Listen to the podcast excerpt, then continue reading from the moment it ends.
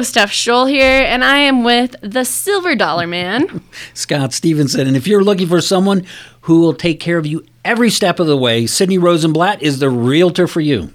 Sydney's an agent with Keller Williams Salt Lake. And Scott, Sydney is super passionate about helping people, and that shines through all her work. So, Sydney, tell us what sparked your interest in real estate. I didn't grow up in a big background with homeowners, so I didn't have a family and member in real estate or any friends in real estate, so I didn't really know what I was getting into 100%. But uh, I know I wanted to start a business, and I was given various different options, but real estate spoke to me because. Well, I given I, I moved around a lot growing up, and that's how most of my friends would know me. As she was the new girl at my school, and so you know, I Sydney, the new girl. I just I'm I'm much better like I love being able to participate in other people's lives and at this level especially. I think that realtors can do a lot for one person or one family and it's been amazing to be that person. So that's I mean I got into it to help people. I didn't really know you know the odds of failure or the benefits of success. I just really wanted to get involved. And there are not a lot of ways to get involved these days. Well, and this is unique because you're going to school Yes. and you're doing real estate. Is, are you going to high school? No, I, thanks, I know. No, I'm I'm at the University of Utah and I'm a business student. I'm like a junior now, Yeah. and it's been really fun to learn about things and apply them to my business because I do own an LLC, which is really crazy. so yeah, I'm just working through it. Well, and Scott, I'm I'm gonna have to brag a little bit because you started out with this and you're doing school, but you're killing it. So tell us about like last summer and everything. Well, I've sold like today, I'd say about four point five million dollars worth of real estate, And Which I've is only been in awesome. for, like, Four 12 point five months. million. And when did you start? Yeah, I mean that's not that many, but I started like twelve months ago. Oh wow, that's fabulous for the first twelve months. A lot of realtors don't even sell four point five. I'm so hard on myself. But yeah, I never. I'm hmm. not like one to to brag. I think that there's always room. for you. There's always room for for more, right? And I mean, it's never really over. Didn't you get something at the brokerage? Yeah. So I, I've they always give like lots of rewards, and so I've won the Culture Icon Award. I've won the Rookie of the Month a couple of times, and I was on track for Rookie of the Year. I'm competing with another agent in my office, but we'll see how it goes. yeah. But I mean, even to have like the rookie of the the month is huge. I honestly. I really couldn't have done it without my coach. My coach was really important. Shout out to David Johnson. at Go, David. Keller Williams, Salt Lake City. Well, I mean that's hard to believe because you know getting in the real estate business, I, th- I don't think most people understand. It's hard, and then it's I think it's doubly hard for a young person, really young, Right. and you're not. well, I had no experience in an Yeah. office. I was pushing cheese before I became a realtor. Scott's favorite food is cheese. Yeah, It I is, have- yeah. I didn't have any experience. I mean, I was I was barely old enough to drink when I got into this. you know, so yeah, it's been super interesting, super interesting. You know, as a realtor, only 87, 83% make it past year 1. Yeah, Yeah, and then year 5 is even worse. it's a lot worse. Right, and so it is really hard. What I think is so important to keep in mind is, uh, as a small business owner, as someone in service, right, is that you're never going to stop learning and adding to the business. And what's really interesting about service, which is a lot different from like products, is that it's all co-production. You have to work with your client, and that's what I think is so fascinating about this career. Is that you know without my clients, I have nothing. In the short time you've uh, been successful as a real estate agent, do you have any advice you would give to home buyers or first time home buyers? know, there's all this stress on interest rates, but historically we know that they're low, right? And there's always going to be something that's going to be used as an excuse or a weapon to fearmonger you away from investing. Right? Yes, that's whether true. it's low supply or high interest or whatever is going on in the world, Yes. you're always going to turn around and say, maybe not this year, right? But every rent payment is a wasted opportunity to invest. And it really is painful because, you know, rent is like $2,000 at least in the county, right? And that's just a lot of money to be throwing down the toilet every single month. And when you think about it, you can really really do a lot for your family by not throwing all of that away, right? Sure. Like that's twenty four, thirty thousand dollars a year. Well, you got a lot of young people that are your age that are thinking, ah, I don't need to buy. Uh, Well, I, a lot of can wait till age later. Can't afford to buy in in Utah because Yeah. the average home price is pretty high up here. yeah, Yeah. it is. It's gone up quite a bit. Yeah. But there are high. still some good deals out there. Um, I think that Utah is very interesting because we don't own half of Utah, right? So half of Utah is actually owned by the federal government, which means we can't even breathe on it, can't even sneeze on it.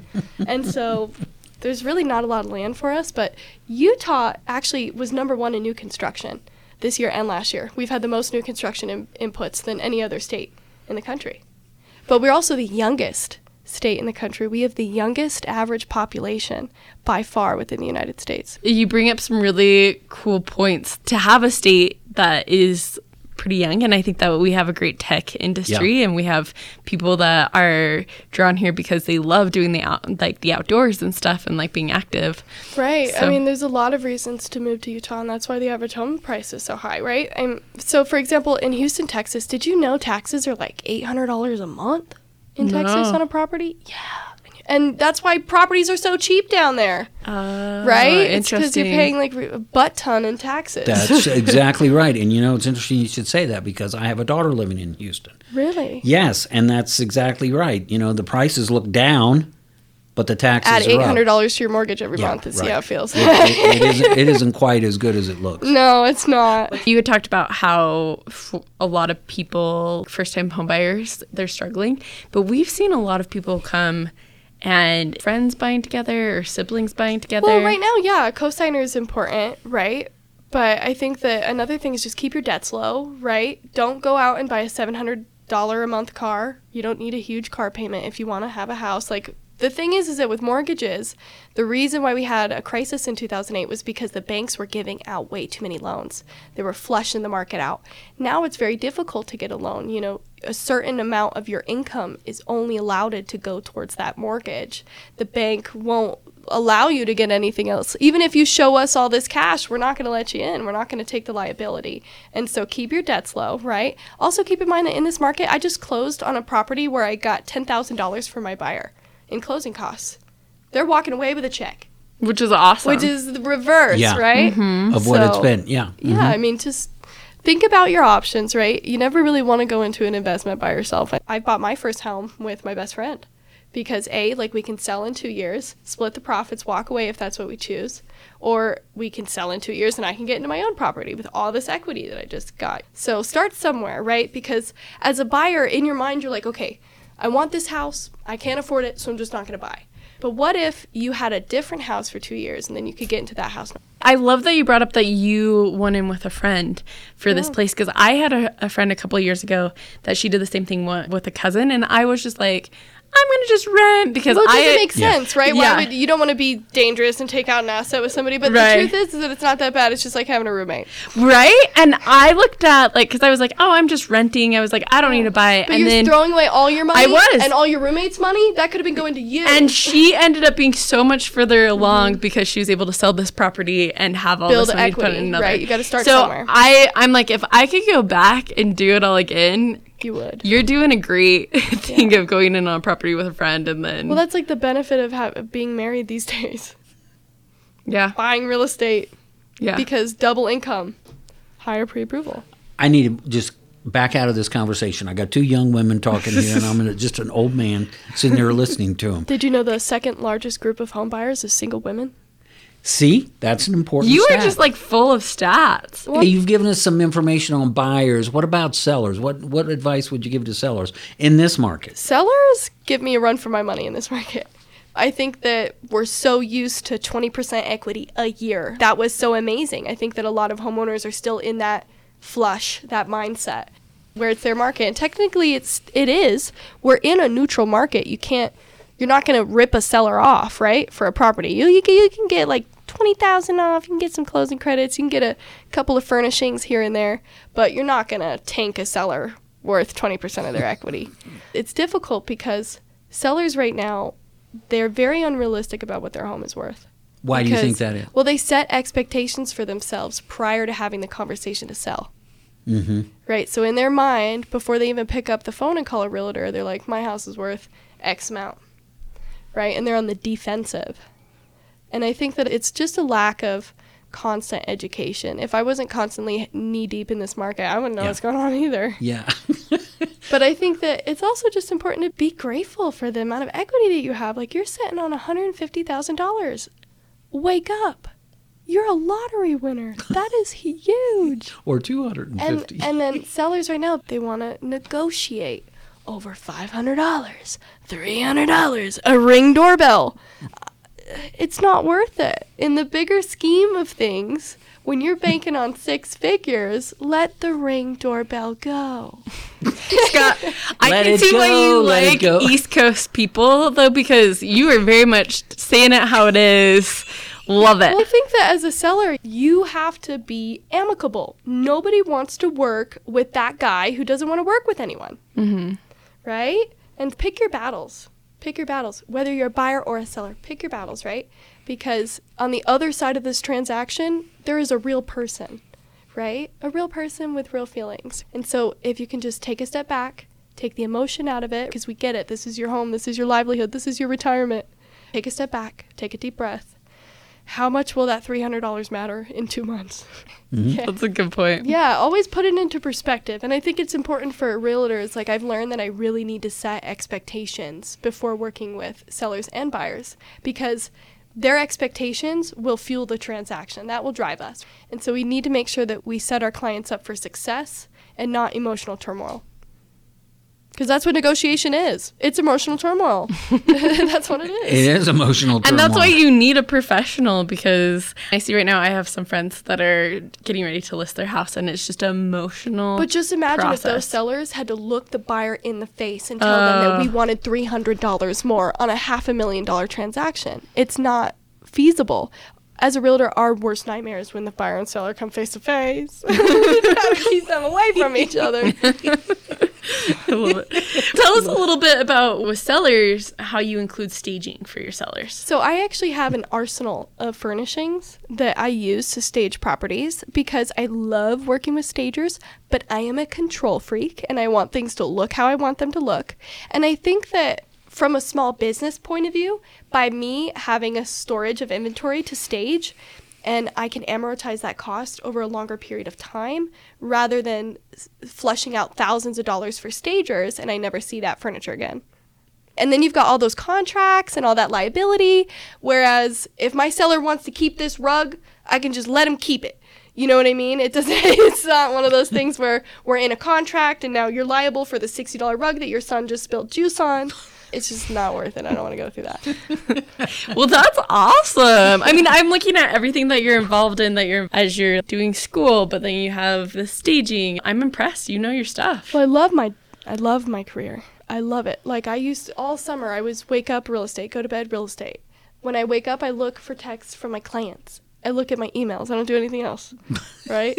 I don't What, know. what happened to your boyfriend? What happened? Never. I don't really date. I don't really date. you know, I might. I just don't think that that's in the cards right now. I just don't really think it's in the cards. Okay, well, there's nothing wrong with that. But what I want to know, so you stage for your clients? Is that a mm-hmm. free free cost? Yes, it's included. I don't like nickeling and diming my clients. Mm-hmm. I just think that It makes sense how you don't Yeah. want to nickel Well, I'm and very for- grateful for my career and how much it pays. I don't think it's. I just don't. I'm just don't run that way. Like I'm in business for them. I get so attached to them, and they say like, don't get attached. Don't put any emotion into a deal. I am the worst at that. I will put emotion into a deal. I will care. I will care. yeah. So yeah, and, and occasionally I'll call a stager if I need big furnishings, right? If I mm-hmm. need like a sectional put in somewhere or something spectacular. If it's a luxury home, I'll collaborate. But most of the homes that I sell actually aren't vacant. No, they're not. They're buy sells because the only reason you'd have a vacant home is if you have money to pull out two mortgages. right. Point. Yeah. And you need 20% down to do that. So how do you approach those people and say, "Hey, your house needs to be restaged"?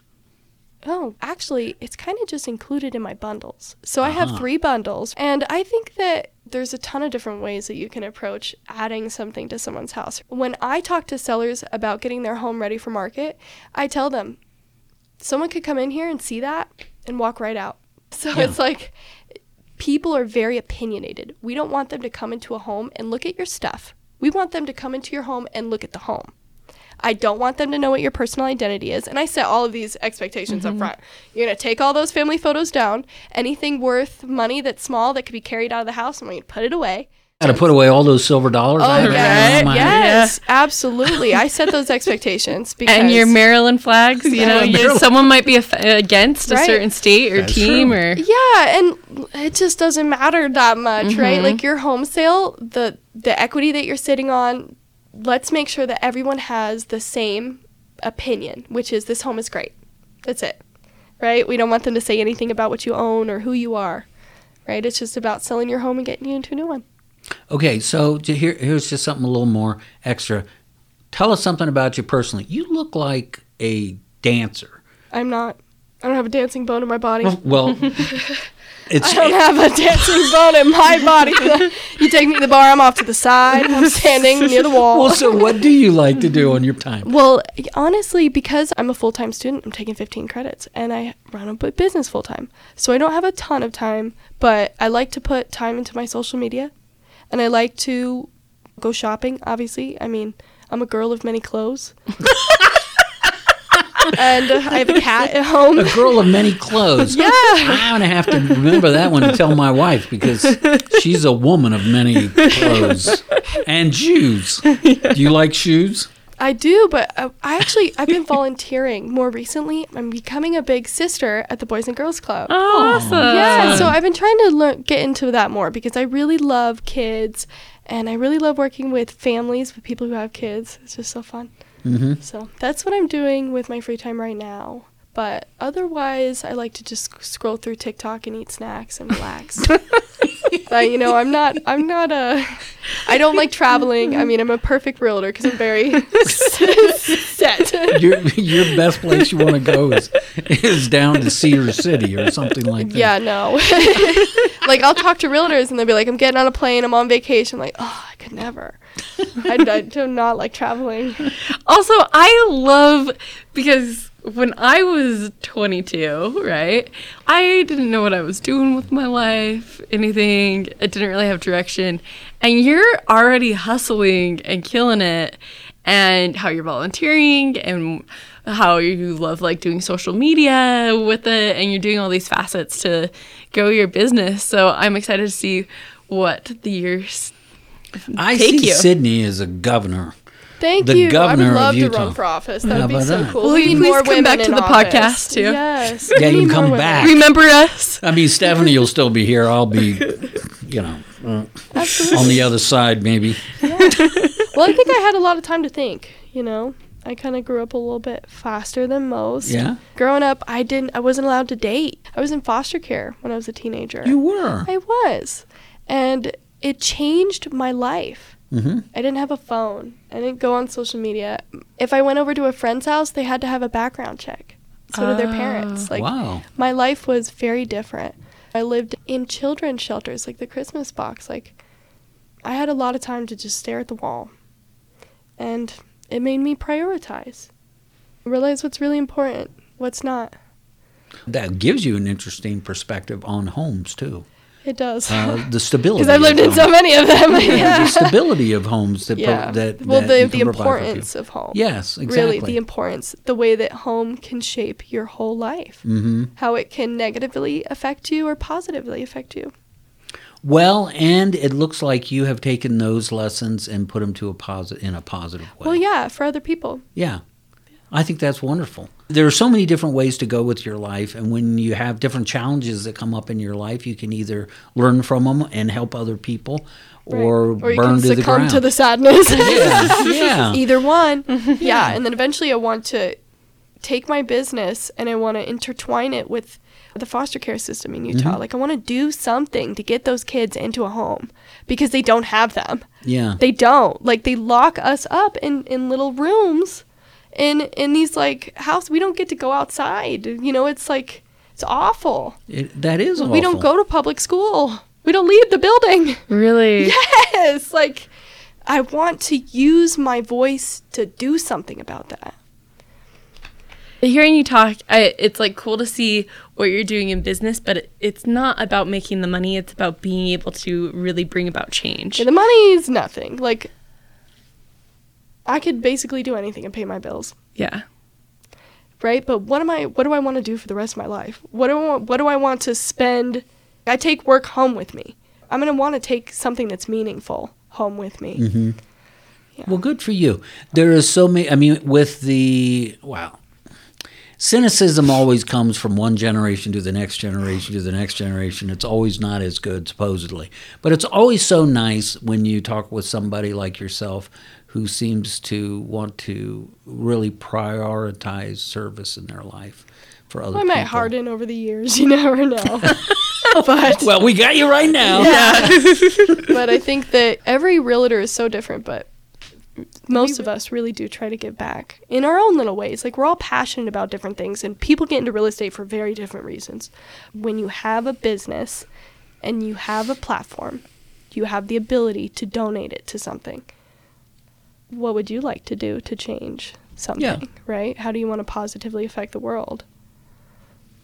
Yeah, A I mean, you only got one life, right? I mean, I would Yeah. love to run for office. That'd be so cool. Well, see there, I already saw that governor. up, Right? uh, That'd be so cool. Governor Sydney, uh, two in my pink suit. I know she's yeah. in pink right She's now. pink, I yeah, love uh, it. fabulous. But uh, also, I feel like you brought up some points that unless you're in the foster care system, you don't realize what those kids Well, unless you go through. through any Yeah. bad experience, right? You don't Yeah. know what people go through, but there's there's consequences and there's there's things going on that we don't see every day. We can go through life focused on ourselves, right? Which is a downer.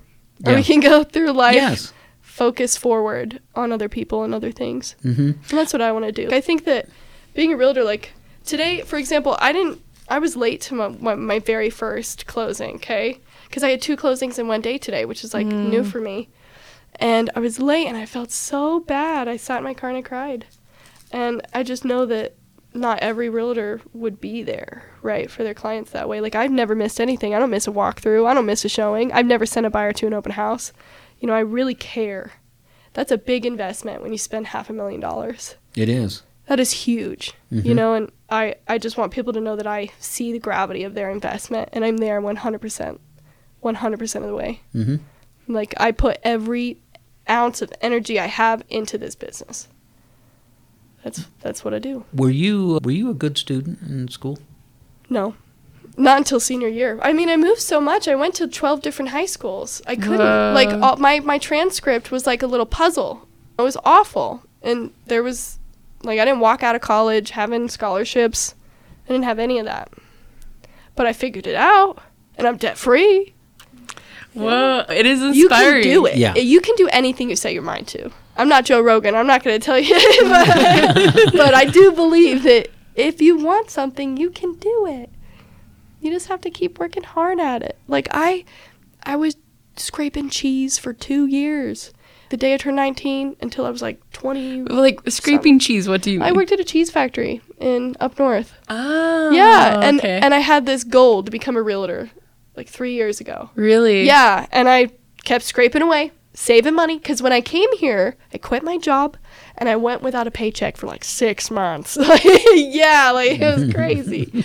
but you know, if you make goals, you set smart goals, you can achieve them. You can do anything you want. You just got to go for it. Well, I want to know. You said that you just went with this friend in on this townhouse. How was that to have a place that you knew was yours? So one person told me that you don't realize you are a homeowner until the day you leave for work and you lock your door and you start walking away. And you're like, wow, okay, this is mine, right? I think that it's just a matter of how do I explain it? I mean, I've, I've never really, even in a rental, I felt at home. You know, ever since being like on my own, I've never had a problem feeling at home. Because I choose where I go Mm-hmm. right? And I make good Mhm. choices. Yeah. So, yeah. No, I've been on my own for a long time, like since I was 17. So, you know, I've been I've rented a f- I my first house I ever rented was a cabin. It's like this 2500 square foot cabin in the middle of Logan. Oh, so you were up at Gossner's Cheese. No, I, I Were went you? to Schreiber's. Oh, Schreiber's, I went to Schreiber's. Yeah. but the, you know, that actually also encouraged me to get into real estate, that cabin, because he tried to sell it four times. Poor guy couldn't get it off the ground. Mm. And it was such a cool property, too. He owned Cherry Peak, and it looked just like Cherry Peak Ski Resort.